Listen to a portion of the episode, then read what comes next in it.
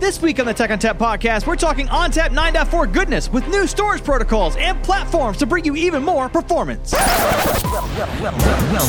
to the Tech ONTAP podcast with Justin Parisi and Sully the Monster.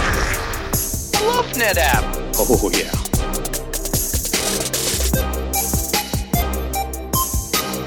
I love NetApp because it's so funny.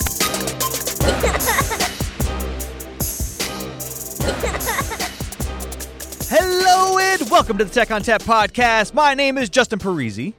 I'm here in the studio with uh, a couple, or actually a few people on the studio and the phone here. Uh, so some of our hardware experts and flash experts and NVMe experts. Oh my! Um, starting with Dan Isaacs. Hi, welcome back. Hey man, it's it's great to be back. Yeah, likewise. I'm glad to have you back. So, uh, Dan, if people are not familiar with who you are, could you tell them who you are, what you do, and how to find you? Hey Justin, I'm I'm a TME with uh, the Data on Data ONTAP and Platforms Group. So I focus on uh, NVMe stuff, uh, ONTAP performance, um, and I'm also doing a little bit of uh, competitive stuff as well. All right, and Mike Peppers, welcome back. Hi. Hey, how are you? Um, you probably want to know who I am as well. I'm Mike Peppers. I don't, but I'm sure everyone else does. Someone else might. Um, so I'm also a TME here at NetApp uh, and f- focus primarily on SAN, uh, NVMe, uh, FlexArray, FLI, uh, and QoS. All right, and on the phone, Chris Lueth. Hi. Hey, Justin, and hi, Mike and uh, Dan as well. So you said hi to everybody. That's great. That's such a nice Hey. guy. Chris, One I, team, I, I, have, so I have to ask, Chris, are you wearing a Hawaiian shirt today? I, you know, no, I'm, I'm violating my own brand. Good point. I, I was wondering what was going wrong. It was Monday, one. Then I don't have a Hawaiian shirt on, but I'm wearing Case of the shorts. Mondays. So got a case not of the is lost. Mondays. So everyone here has cool shirts, but Dan. Well, actually, Dan's got a cool shirt too. Yeah, I, I, I And made then the uh, mistake. I'll of bore you with some details about me as well. Yeah, so, Chris, uh, Chris, go ahead. Chris Lueth, tech marketing engineer, TME. Uh, been with NetApp just over 15 years, and since 2005, um, have been working on platforms uh, fast for a long, long time, and then uh, you know more more uh, fun lately with the AFF platform. All right, so you get an idea of what we're going to be talking about today. So ONTAP 9.4, as of this broadcast, uh, is released, so you can go download it today from the Now site. But we're going to talk about what's in it. So um, this particular episode is going to be about NVMe because that's one of the new things that's in it, as well as the new platforms that go along with the new release. And uh, let's start off with NVMe. Mike Peppers, what is NVMe? NVMe is a set of architectural standards uh, and uh, protocols that were designed to modernize uh, access to solid state uh, storage devices. Uh, it was created by the NVMe uh, Inc. or NVM Express Inc. Uh, body, which was put together in order to modernize uh, storage access uh, to bring it in line with uh, Flash. So this is a protocol, not dissimilar to something like SAS, right? Yeah, it's a well, it's a set of protocols. Yes.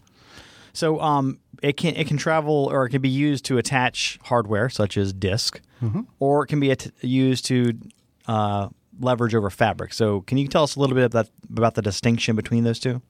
Well, so you had NVMe initially. Uh, there was an extension to NVMe called NVMe OF or NVMe over Fabrics, where what NVMe was doing was is enhancing NVMe to uh, add both range and scalability to the original NVMe specification, which was more the idea of attaching NVMe devices directly to you know locally on a server bus, for instance. NVMe OF, on the other hand, is uses a variety of different transports like fiber channel or InfiniBand uh, various flavors of Ethernet to be able to connect and transport over a uh, uh, network or a fabric. So what makes NVMe better than something like SAS? Uh, in I a can word, take that one. Come on, Chris, speak up. Hey, well, Mike Mike was nailing it, but um, I was my my attention span was you know, I had, I had to get Squirrel. out. But anyway, Go ahead, Chris, so go ahead. the- you know, the one one terrific thing uh, that takes place with NVMe is it gets the whole SCSI stack out the way. Uh, there's no SCSI stack to clog up um, I/O to you know um, the the back end storage. Like Mike was saying, it's optimized for Flash. Uh, that, that is true, but also getting rid of the, getting rid of the SCSI stack is why we're seeing higher performance at lower latency with our NVMe Flash. So essentially, no SCSI commands have to be transferred, right? No, no conversation between the device and the bus to figure out what's going on from the Exactly. SCSI level. Exactly. Yes. What you're literally doing is is replacing the SCSI three command descriptor blocks that say fiber channel carried, and replacing that with NVMe uh, command set, which is a streamlined command set that was written 40 years later than the original SCSI uh, specification. And so there's been some slight advances in computer science in the last 40 years. Yeah, like the zip drive. Sure. or the internet for all practical purposes. Um, so there's that. But in addition to that, they also, uh, NVMe specifically designed to eliminate locks. Uh, to go with a polling mode versus an interrupt uh, level uh, mode driver, uh, to reduce context switches, and so the the sum total of doing all of those things is is, is that you get a, a very dramatic increase in performance. That is the throughput, and at the same time a reduction in latency. Okay, we've been hinting a lot of this performance stuff. I think it's time to let the cat out of that bag. So, Chris, what kind of performance can we expect out of the new platforms? And we'll talk about what those platforms are here in a second. But let's just kind of go with the speeds and feeds first. What can we get out of the new platforms with NVMe? Actually, you, you want to ask that question, but you can get some of that better performance out of some existing platforms Okay. we have as well. So just uh, stick a pin in that. So yeah, let's stick a pin in that. Let's talk about just in general. I mean, there's like the what's what's the performance you're going to look like on something that you already have if you upgrade to ONTAP 9.4 and get that capability of NVMe into the soft out of the software package. So, in some of the testing that we're doing right now, if you look at the A700 um, and and look at run, running, say, Oracle type of uh, workload against that A700, you might see a 50% improvement. That is amount of throughput, with a reduction of maybe 80 uh, microseconds per op. That's So good, right? That would be pretty good. That's good. Yeah. Chris, is that good? Oh yeah. Yes. Dan, Oh, yeah. is that good? Uh, that, that's pretty good. I mean, you're our math guy, so I, just, I want to make sure the numbers check out for you. Do we have anything else we want to cover in NVMe before we go on that? One thing to point out is, uh, even though NVMe is a big part of the launch in ONTAP 9.4 and with this new AFF A800, but it's not new to NetApp. It's not new to ONTAP. We've shipped um, NVMe Flash now on our hybrid FAS systems uh, since 2016, and actually have over 20 petabytes of NVMe working with ONTAP out in the field and customer solutions. So we, we, we know a thing or two about how to optimize uh, Flash using the NVMe interface. Chris, would it be fair to say that we've shipped far more NVMe than, say, any of our competitors, including ones that make more noise about it? I would say that's a very, very, very accurate statement, Mike. I, I also would like to add that as of 9.4, aren't we the first end to end NVMe? Right? Uh, technically, yes and no. So actually, we were the first end-to-end NVMe uh, with the EF570. Well, for. NVMe, NVMe over InfiniBand. The first NVMe uh, over uh, Fiber Channel is going to be is 9.4, and so we were the first and second. That's good. Oh, That's there's good. there's there's other first in there too. With the first vendor to have uh, 32 gig fiber channel, uh, but they they you know we launched 40 gig Ethernet back in 2016, and um, you know now we have 100 gig Ethernet. So, what sort of things can 100 gig, 100 gig Ethernet bring to me from an ONTAP feature set? Um, you know when we launched 40 gig Ethernet, uh, a lot of customers were were making the leap straight to 100 gig Ethernet. They they weren't going to do a speed bump at 40 gig. So uh, for the most demanding applications and our biggest customer base, they're they're pretty excited about 100 gig Ethernet. Whether you're talking about 32 gig fiber channel or 100 gig Ethernet, basically what you're talking about is this is you, you want to have the biggest, widest, uh, you know, most lanes on your highway possible so that you can get the most throughput possible. I mean, that's pretty much the name of the game. It, it, it seems odd that you would say that you were incredibly fast and yet don't have anywhere near the fastest uh, interface. I mean, you, you- you basically have a uh, a, a block right there that is going to slow you down. Yeah, there's there's really no point in having an NVMe platform if you're going to continue to use the same uh, high overhead uh, attached protocols. So, Chris, uh, 100 gig Ethernet is going to bring us stuff like Metro Cluster over IP, right? Well, you know, uh, actually, Justin been there, done that. We're we're supporting uh, Metro Cluster over IP with the AFF A700, um, but it is at 40 gig Ethernet speed. Well, I Uh, mean, I mean, the- fully more fully fledged, more fully baked, more readily uh, supported with all sorts of different aspects.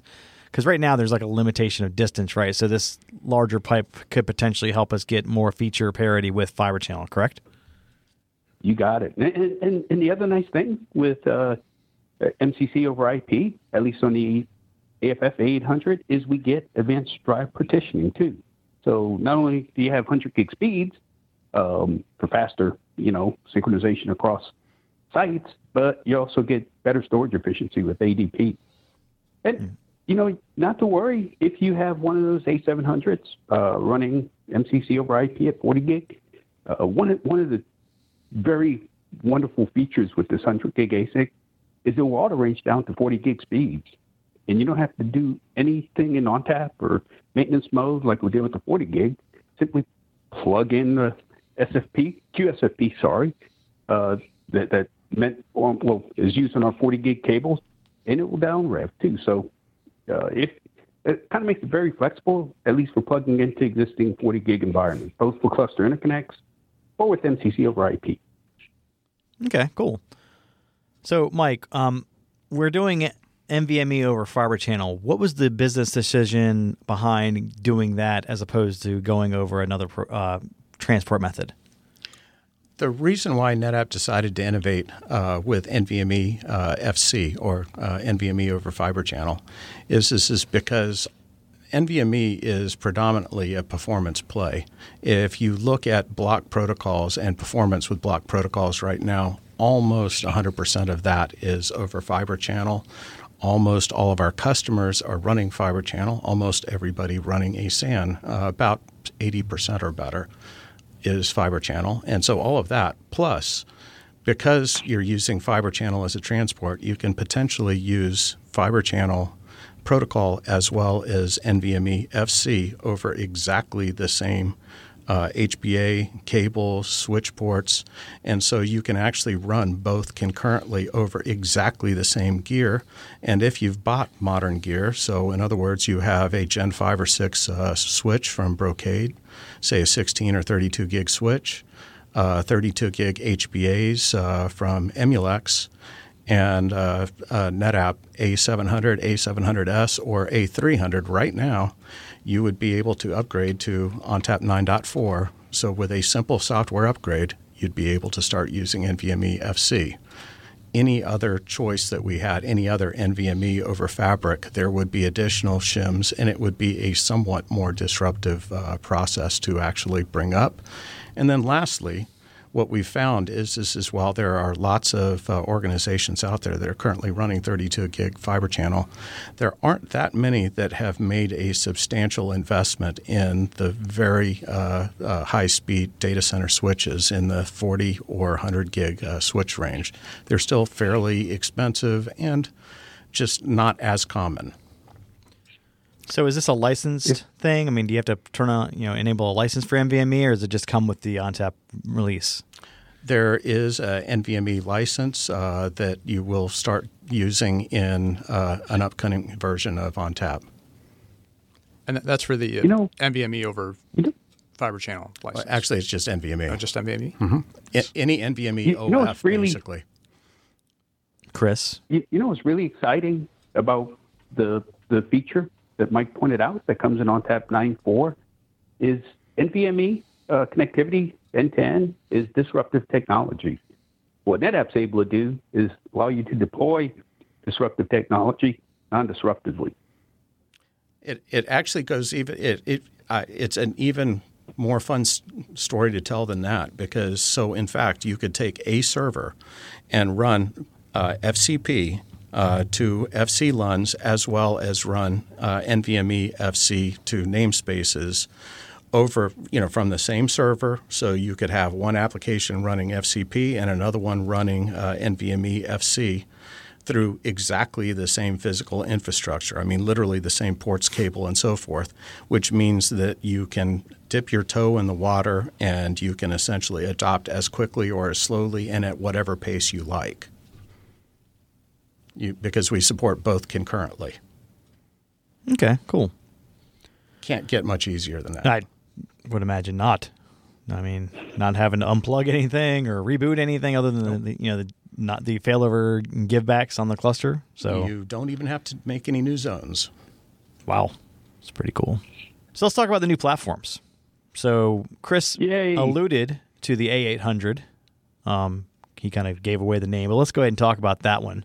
Uh, so I like to call it the little AFF that could because it's pretty small footprint there. So Chris, uh, could you tell us all about what's coming in the A800 platform?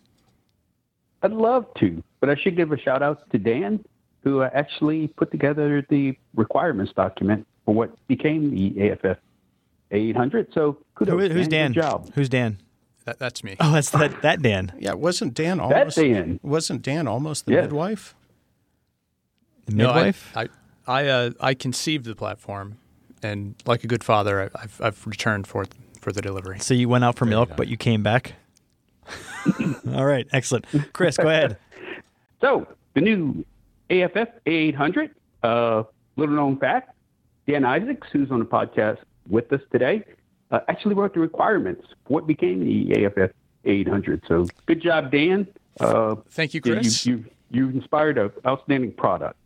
What makes an outstanding product um, versus you know the uh, the previous model? So um, performance is always you know something uh, that that turns heads, and in this case with the AF, you know, and the thing is, uh, we've been making ONTAP improvements over the years. So the systems with higher core counts tend to get performance uh, bumps or increases in new ONTAP releases. So in a sense, the tide raises all boats.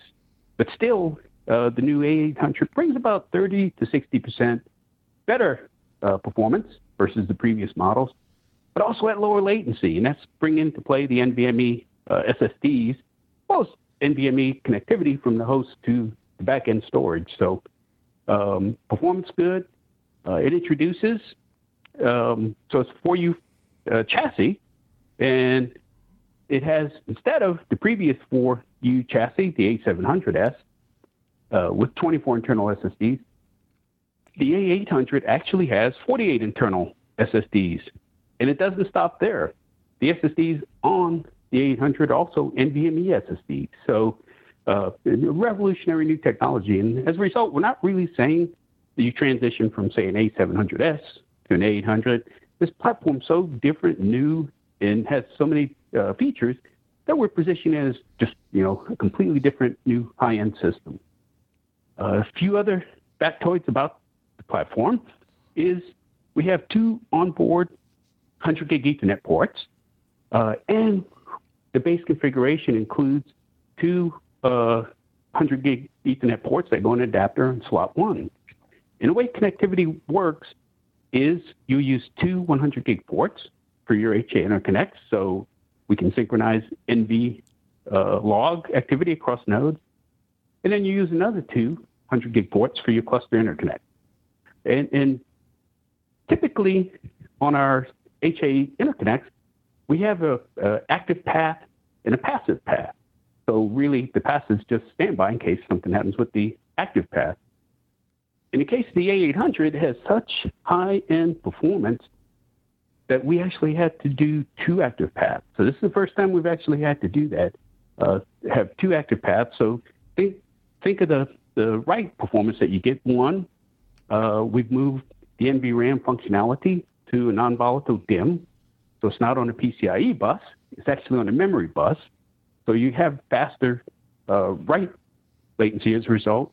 And then we're synchronizing across nodes at uh, really 2x 100 gig Ethernet speed. So uh, th- that's where a bunch of the back end performance comes on the 800. Chris, what other types of HBAs uh, can we con- configure on the uh, A800? A good question, Dan. So one of the drawbacks with the A700S was we had limited configuration.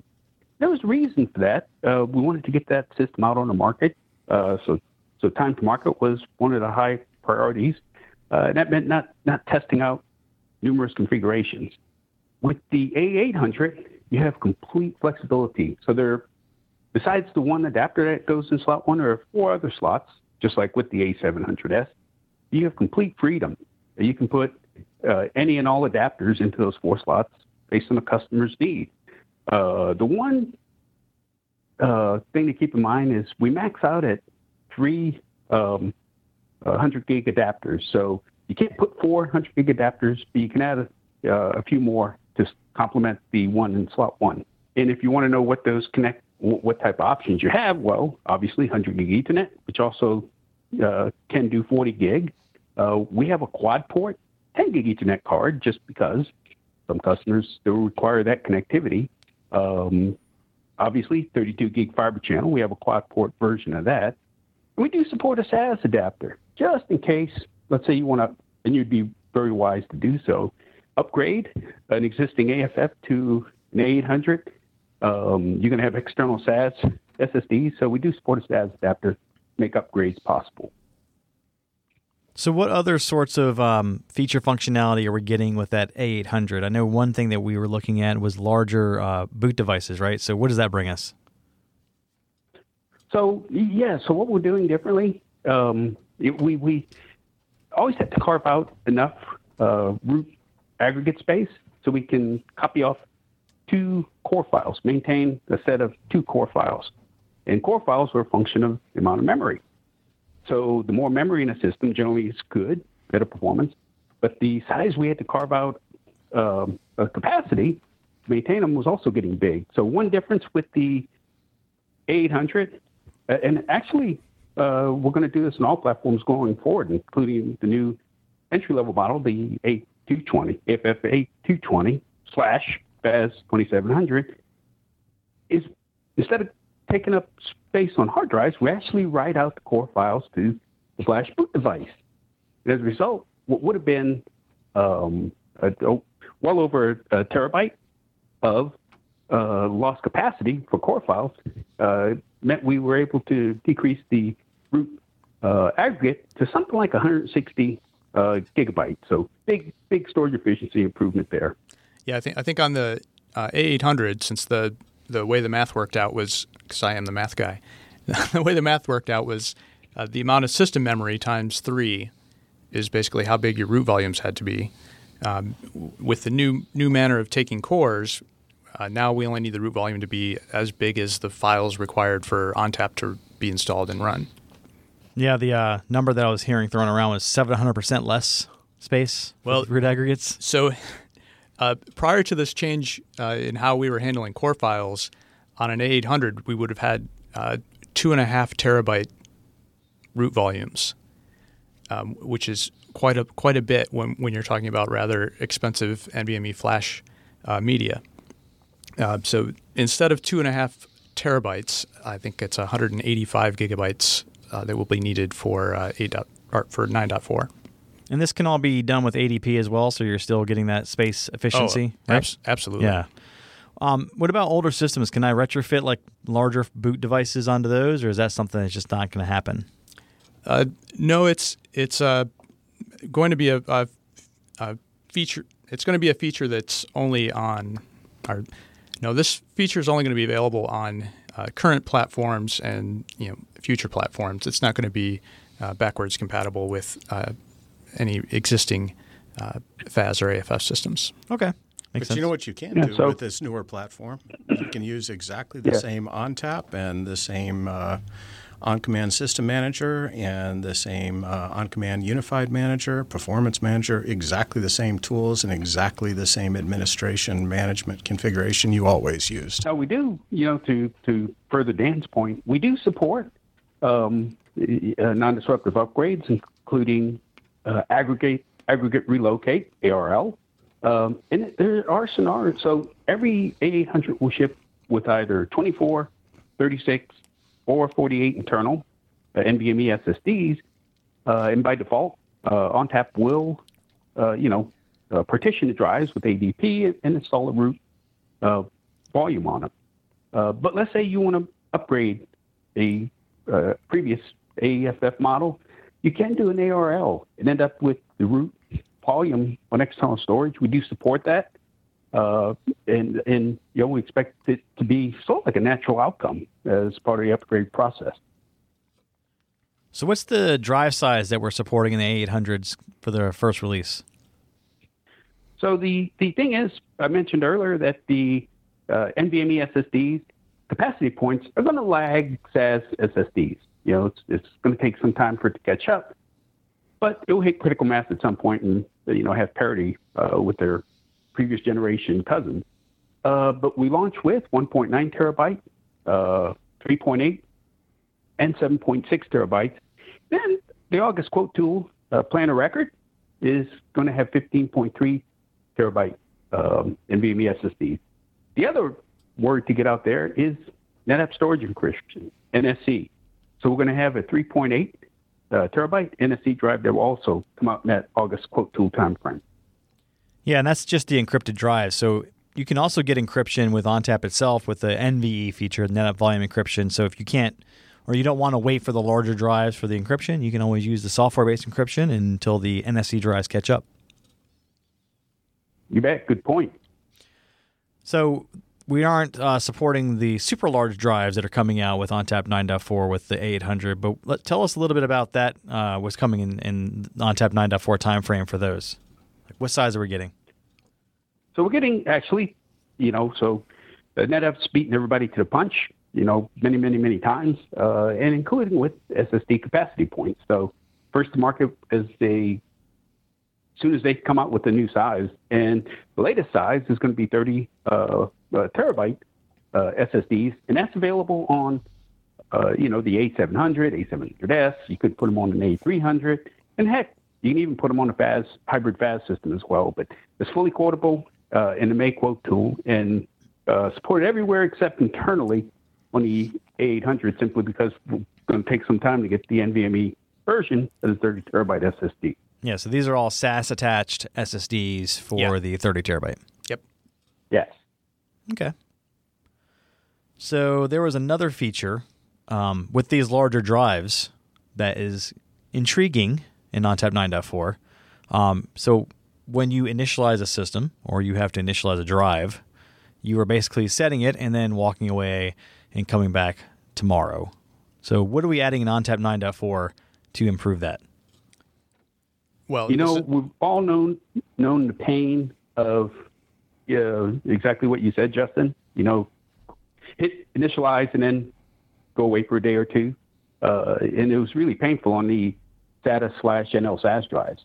Uh, and, and you know, internally, it, it, it we go through the same pain as our customers. It takes forever for some of these. You know, if you're in the lab uh, and you just want to do some quick testing, you have to initialize the system. Uh, don't be in a hurry. Uh, so in, in the raid team also, you know, they have to test out, uh, you know, new versions ONTAP, and they suffer through this as well. So what they did in on tap 9.4 is added a new feature called fast zeroing. Literally, instead of zeroing the disk drives, uh, you know, watching the little lights blink uh, a few times a second for hours and hours and hours, uh, now it just clears out a table uh, that that you know RAID had in the label. It basically tells ONTAP that the drive is empty, and as a result, the amount of time it takes to do this fast zeroing pretty much instantaneous. You hit you hit the command, and all the data's gone. yeah, we we had been actually doing this for years in the lab with uh, internal builds of ONTAP. A label wipe or whatever? Well, no, not label wipe. There was a, uh, think it was not sure if it was hidden. It's been a while since I've had to use it, but uh, there was a, a, a secret uh, boot command that you could use to uh, uh, not physically so- zero the drives. Some, So- sometimes sometimes we actually didn't do parity, uh, which which essentially is what Dan was mentioning. It saves a lot of time. We don't initialize, uh, but also you don't get parity, and that's not what we want customers doing. Yeah, absolutely. Yeah, we also uh, with uh, FlexArray, where we're uh, we don't have disk drives, we have uh, array LUNs. Uh, this is what we're doing with disks now is essentially what we were doing with um, array LUNs uh, for the last uh, 15 years. So you're not really getting rid of the data; you're getting rid of the basically the labels, right? I mean, the data is still pretty much there. You're just basically overwriting it and assuming it's gone, right? Yes. Yep. Yep. So the data is still there. Um, probably a, a WAFL Ninja could, you know, recover the data, if, if, but uh, open a support case if, if that happens. But uh, cer- certainly the data is there, but uh, it would take some intervention to get it usable again. So when you get this initialization command, just figure the data went bye bye as well. Yeah, and I ask not because necessarily if I lose my da- my disk or I accidentally delete something, I want to get it back, but more of for pub, you know, the USPS secure sites. Um, fast zeroing probably is not going to be an option for them. They're going to have to go through the regular drive wipe stuff. Yeah, and they so they, they tend to use so earlier when you mentioned uh, NetApp volume encryption, uh, the difference is that's not FIPS two certified. So uh, U.S. public sector and, and security minded customers would also want NSE uh, for uh, more protection.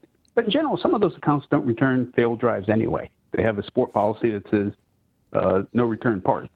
Well, And, um, actually- so we never get those drives back anyhow. Actually, NVE is now FIPS 140-2 certified. And we've added the feature of Secure Purge, which we'll talk about in another episode here. We won't go into that particular detail here, but Didn't that certification hinge on having an external key manager? it did. We also have that. We had that, I think, in 9.3. No, I'm saying that I, I think that that was the, the hinge that was Yeah. required to, Yeah. to get that FIPS to that So- and an audit. So stay tuned. We'll have a security features update Yeah. for ONTAP 9.4. There, that reminds me, Justin, uh, something we we uh, forgot to talk about when we talked about the new way that we're doing cores. Uh, it, when we take cores now, they're actually being written uh, encrypted. So previously they weren't encrypted, um, which was a problem for many of our secure sites, our customers with secure sites.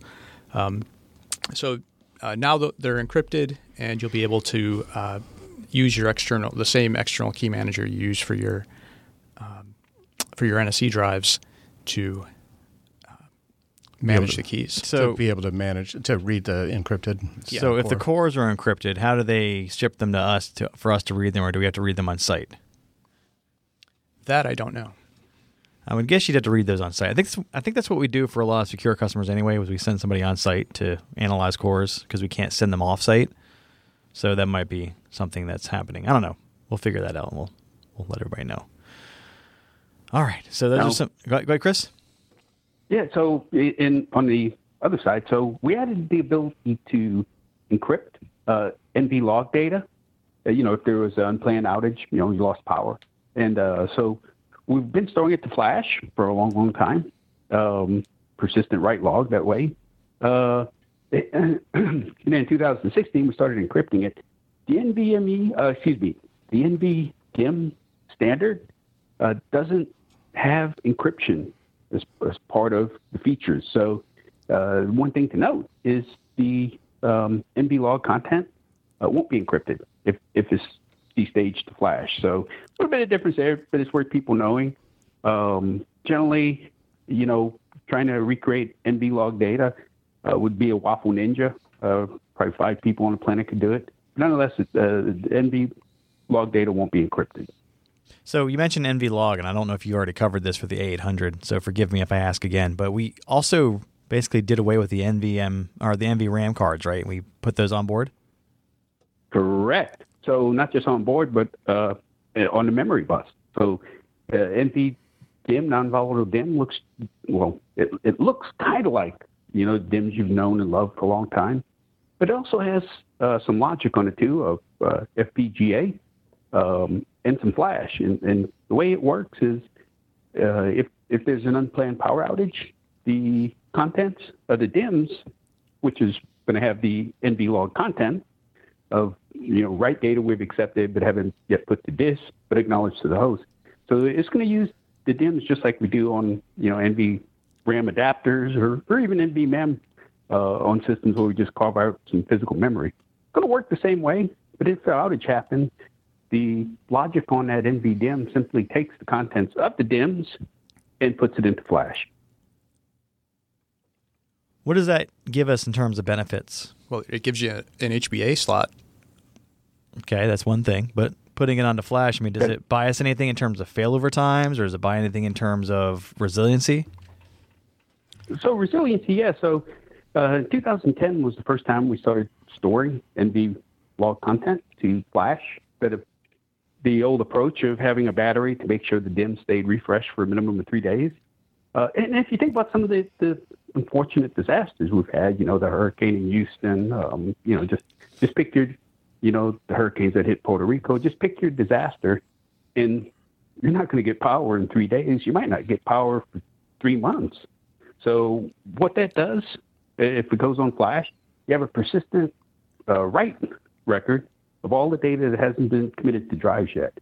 So it, it gives you the ability to have, and, and when I've talked about this feature to customers, they say, well, doggone it. That makes you a tier one storage uh, vendor, there, you know, by their definition. So um, I always thought we were tier one. but, Yeah, what's know, up with that? We've always been tier one. That's just like say, we're tier zero now. yeah. but you know, so again, revisiting the NVDIMM, um, it doesn't have to go out to the PCIe uh, bus. Uh, it doesn't take up a slot like Dan mentioned.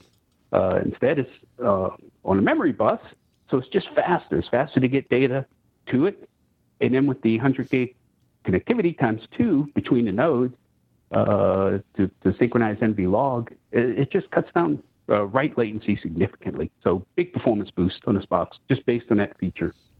Nice. Oh, I did not know that about the persistent NV log. That's good to know. All right. Enough about the 800, even though it's awesome. Let's talk about the smaller boxes, the entry level platforms. Uh, A220, and it was at the FAS 27. What is it? 2700. Yeah. 2700? Is it the 2700?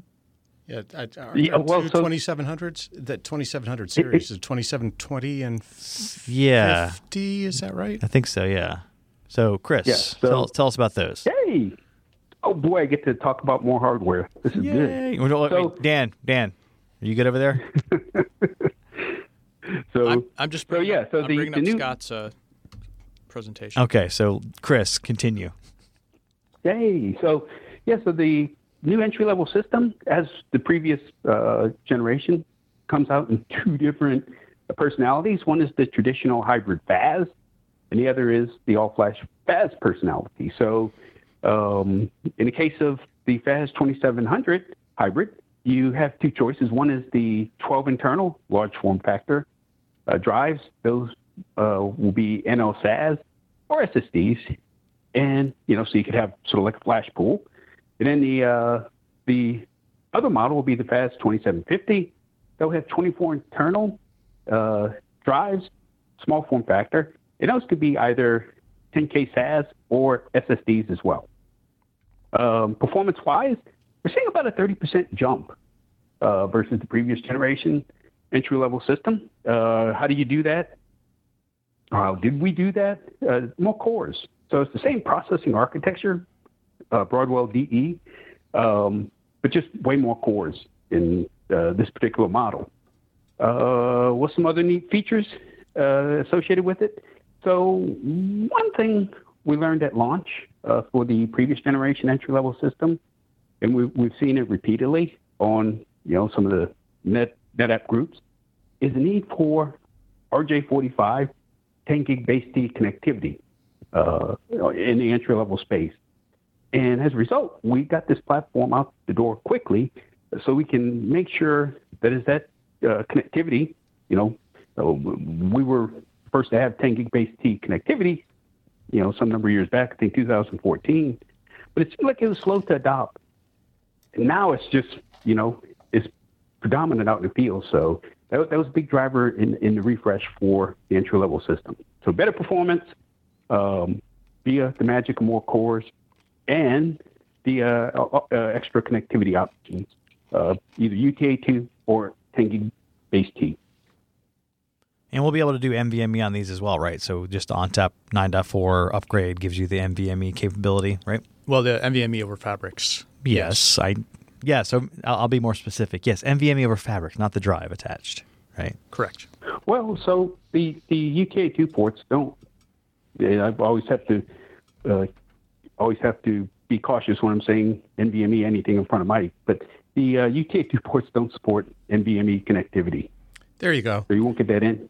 You, you have to have a 32 gig HBA, Oh, and yeah, the, the no UTA2 would be a 16 gig, and so So we can't do NVMe over cannot this. do that. Thank you for correcting me. By the way, one other thing to think about with uh, NVMe uh, over Fiber Channel is, is, is, is that the first iteration, which is introduced with 9.4, uh, does not have uh, HA. That is to say that you cannot do a failover of paths, NVMe paths. It does not affect any other protocol on the controller, but NVMe itself does not support failover, and there's an excellent reason why it doesn't. That is, is, is that the specification did not have a protocol or specification for how you managed failover and multiple paths. And so NetApp engineered one. That's And- good. That's good. And wrote a couple of technical proposals, which is what NVMe calls an RFC. Uh, 404, which was ratified uh, March of 18. Is that the page not found protocol? Uh, no, or I'm sorry, not 404, 4004. Oh, okay. It's a little different. Yeah. Um, and 4028, uh, which was uh, ratified in January.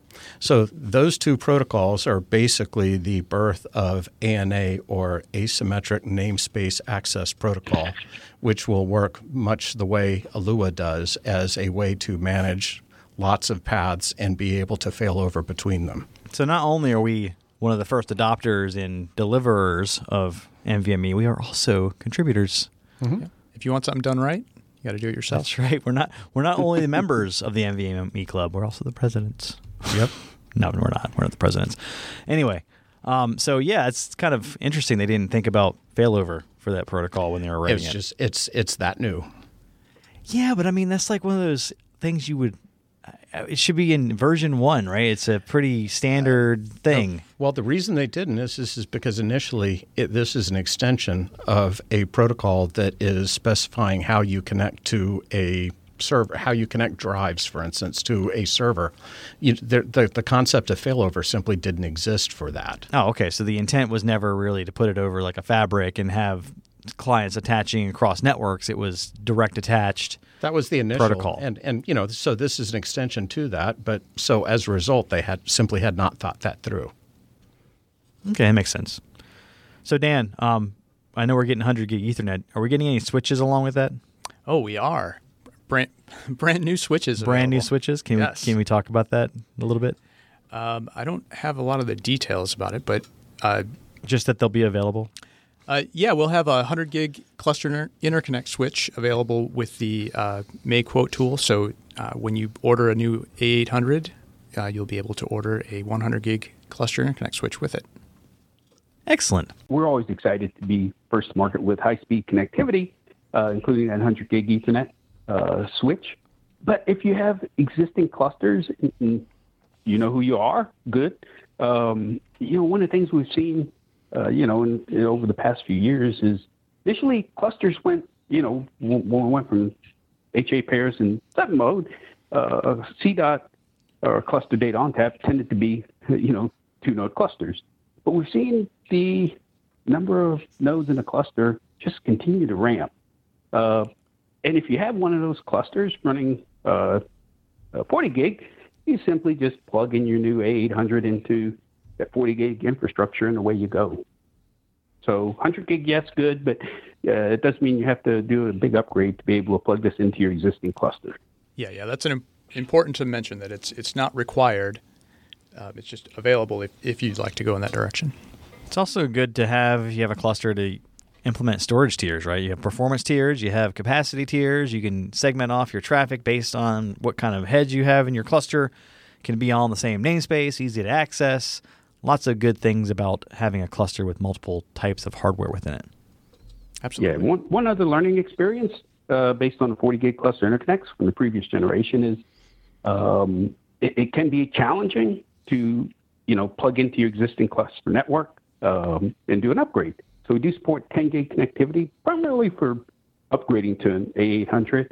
We wouldn't want to see you run long term uh, in production using the 10 gig cluster interconnects uh, simply because you're going to handicap the box and not get optimum performance out of it. So one other thing, uh, you can manage uh, NVMe uh, much the way that you can manage any of the other uh, unified protocols that we support. So you can use all of them or some of them uh, on a box, and you can uh, do about 85 or 90 percent of everything you need to do administratively using OnCommand System Manager, which is on box, as well as Unified Manager and Performance Manager, or if you like uh, batches and uh, uh, the command line, you can use the command line.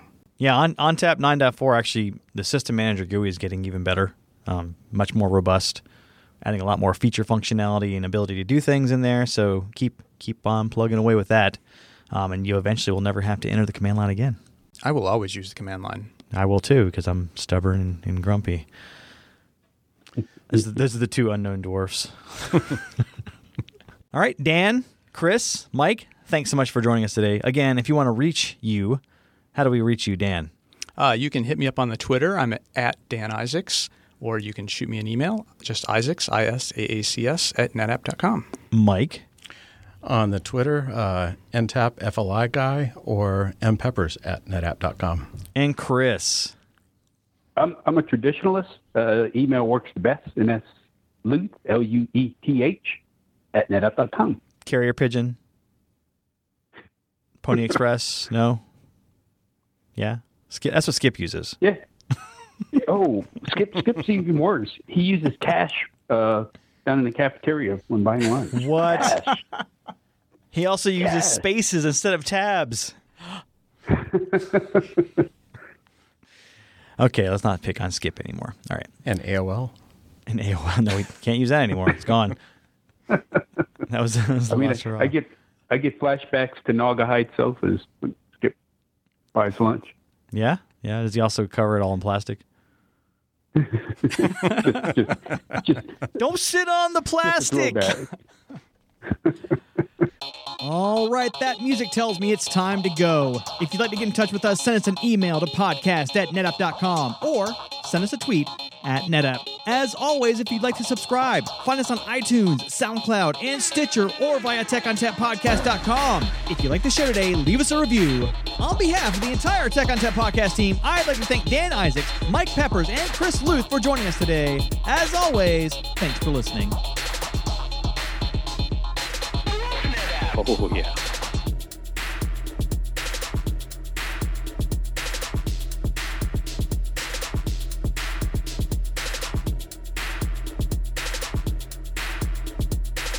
Is it just me that's getting off on this?